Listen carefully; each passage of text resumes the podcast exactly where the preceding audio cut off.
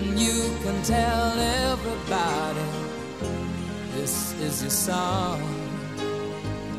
It may be quite simple, but now that it's done, I hope you don't mind. I hope you don't mind So all this, I don't know. For me, it's so amazing because it's such a valid. It has nothing to do with acting. Almost, almost any of the things that inspire me have nothing to do with acting, and yet the implications have everything to do with acting. Because what is acting but just an exploration of what it means to be human? Bravely, truly, madly, deeply. That's it. And we get ourselves stuck because we think it's something else. And technique is really born out of you being brave enough to go madly, deeply, truly into each moment. So this week, there's been the TED Radio Hour. Um, if you don't watch TED Talks, they also uh, sort of uh, edit them down into like radio digestible formats. It's really inspiring. And the whole week has been about the art of listening. And there were different guests. But then I stumbled upon, like, I guess the, the highlighted guest, and his name is Dave Isay. I don't know if you know him. But what's so incredible is, so he talks about listening is the act of discovery, which is everything that I've been teaching for 15 years, more than 15 years. That listening is the way in, it gives you everything you need, it opens you into curiosity, into danger and vulnerability, and real connection, and places that we don't want to go, but we have to go as people. That's why we're here, even though it's scary. So this guy is not an actor, he doesn't deal with actors, but he's talking about the discovery of listening. And TED, the organization of TED, each year awards the winning talk and the winning sort of idea, the inspiring idea that they give a million dollars to. To take that, yes, it's so so beautiful. I'm to totally start crying. it's so beautiful. So they, they give the winning uh, Spanish. I shouldn't call it winning, but they give the TED talk that finds its way to be the most inspiring way to affect positively the lives of most people. And who should win the million dollar prize this year or last year? I don't know when when this happened, but Dave Isay. And it's all based on listening. So here's the fascinating story. He started out as a radio documentarian. So he basically, his, he, when he was 22 years old, he wanted to interview people. And he found out at that time, so this was, I think, in the 80s, he found out at that time that his dad was gay, and he didn't know this. It's a really moving story. And his dad told him that he, his dad was on the front line of the Stonewall riots in 1969, which really started the gay liberation movement, really. And he found that story so compelling as just how brave those people were to grant equal rights, to stand for something, um, but also that his dad was doing it. So he interviewed his dad. So that's how it started at the age of 22. And he used it by listening to his dad to work through all the kind of weird and um, un sort of, what's my word? a lot of things that he did not quite understand about his dad being gay, a lot of conflict he had about that. He used that as a way to understand through listening. And not only that, but that he talks about how that set him on a course that has completely transformed his life. So from there, he went out and started interviewing people who were on the margins of society. So people who had no voice and people who never were listened to. And he would go and interview them. And just in this simple act of listening to someone, it would change their life. I think he talks about in the talk that he says it so powerfully that someone said to him, uh, I think it was a homeless person or somebody who lived in a flop house, that he said, I exist, I'm seen. Very powerful. So fast forward, 10 years ago, he created the StoryCorps. StoryCorps is basically, um, he started this as an idea in Grand Central Station, a little box that is a recording booth and you can go in and interview a total stranger about the most intimate things you would want to ask another person. Or you can go in and Barbara and I could go in, or Rachel and I can go in. You can go in with your partner.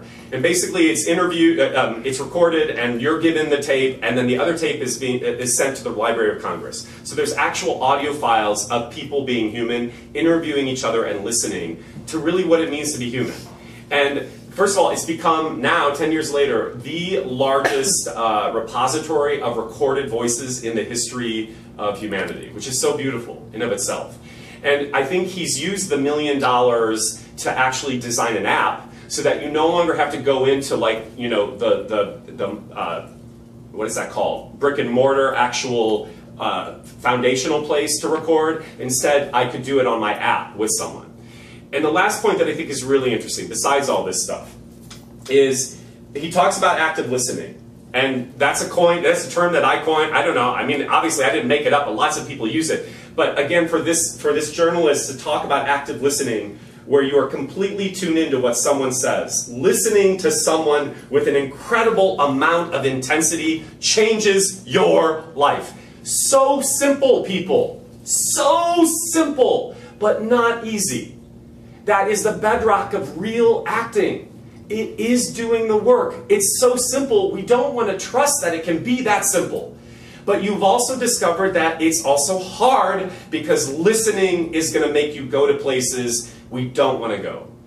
And he interviewed um, this uh, a hospice doctor, Ira Byock, who wrote this book called The Four Things That Matter Most. And he found that just by um, uh, Dave found that by by creating the StoryCorps, the things that most people in interviewing other people found were the same things that this hospice doctor found when people were on their deathbed. Meaning, if you are going to go talk to your parents when they depart, or you're departing and someone's going to talk to you, that the four things that are most often talked about are I love you, I'm sorry, please forgive me, and thank you. So powerful. That's what listening does.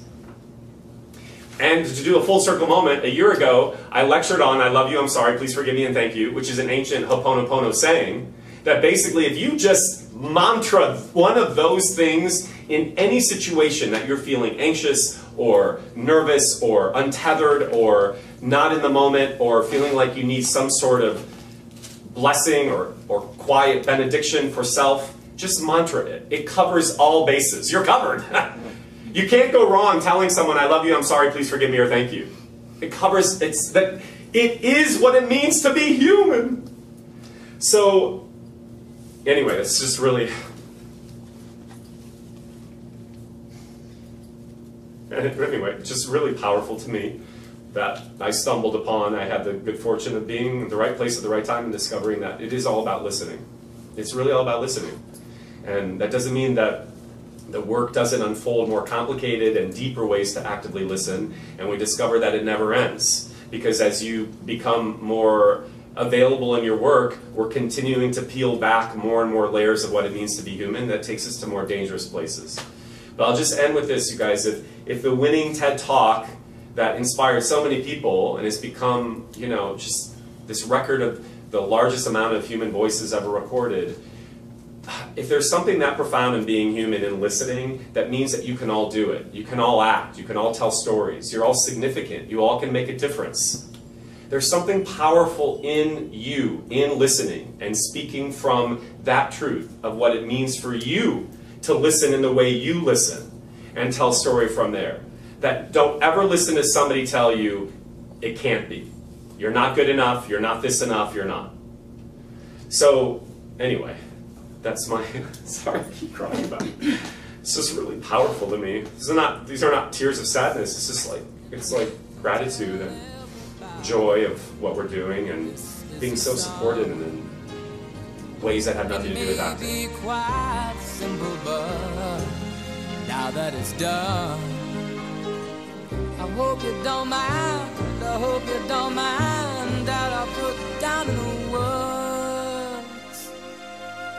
how wonderful life is while you're